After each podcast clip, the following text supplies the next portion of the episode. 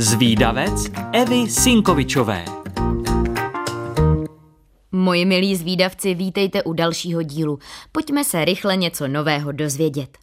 Možná právě v těchto dnech, kdy venku mrzne, si vyrážíte někam na led zabruslit. Na zamrzlých ledních plochách se bruslí od nepaměti. Důkazem mohou být objevy kostěných bruslí nebo později bruslí s kovovými noži. Pojďme se trochu podrobněji podívat na krasobruslení, které je vlastně takovým tancem na ledě. Kdy začalo jít o sportovní disciplínu? V tomto druhu bruslařského zimního sportu se klade důraz na umělecké stvárnění, skoky, kroky i piruety musí být precizní a přesné. Ve čtyřech disciplínách soutěží muži i ženy. Jde například o sportovní páry nebo tance na ledě. Krasobruslení je také oficiální disciplínou zimních olympijských her. První olympijská soutěž proběhla v roce 1908. Zajímavostí také je, že jde o jediný olympijský sport, kde polovinu soutěžních disciplín dělají ženy a muži v páru. Zároveň je krasobruslení vůbec jeden z mála sportů, kde ženy a muži v páru společně závodí. Rozvoj krasobruslení sahá asi do 18. století. Nože na bruslích začaly mít lehce zahnutý tvar a díky tomu se daly provádět otočky a složitější prvky. Počátky krasobruslení sahají do Velké Británie, kde se na začátku 19. století konal první krasobruslařský závod. Tahle disciplína se ale rychle začala šířit do celé Evropy a také do Ameriky. Právě v USA se ke krasobruslení přidala hudba a taky baletní prvky a celkově prvky tance. Zkrátka to, co nyní ke krasobruslení neodmyslitelně patří. Profesionální krasobruslaři musí trénovat denně na ledě 3 až 5 hodin. K tomu mají ještě takzvanou suchou přípravu, kam patří třeba právě balet nebo taky posilování a další.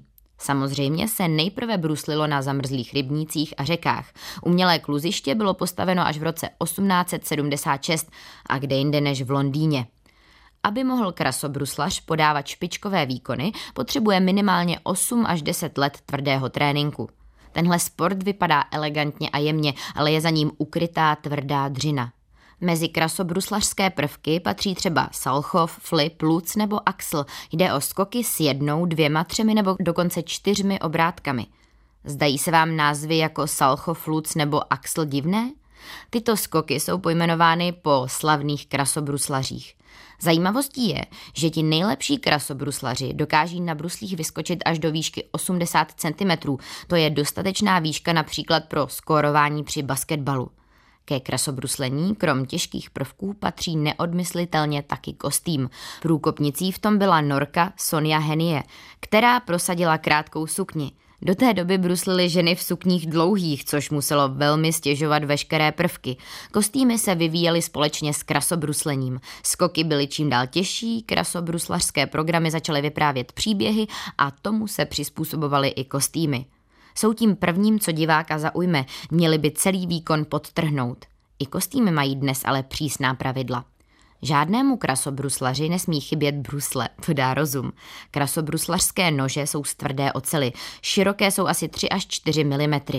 Boty jsou většinou šité na míru, šněrovací a vystužené. Možná jste si všimli, že ženy mají přes brusle přetažené jakési elastické legíny. Proč? Jde o ochranu bruslí, také to má zabránit uvolnění tkaniček a má to krasobruslaři opticky prodloužit nohy. A zajímavost na závěr, víte, kolik je nejstarší aktivní krasobruslařce z České republiky?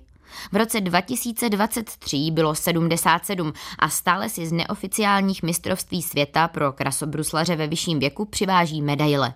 Bruslíte rádi a umíte třeba i nějaký ten krasobruslařský prvek? Třeba piruetu?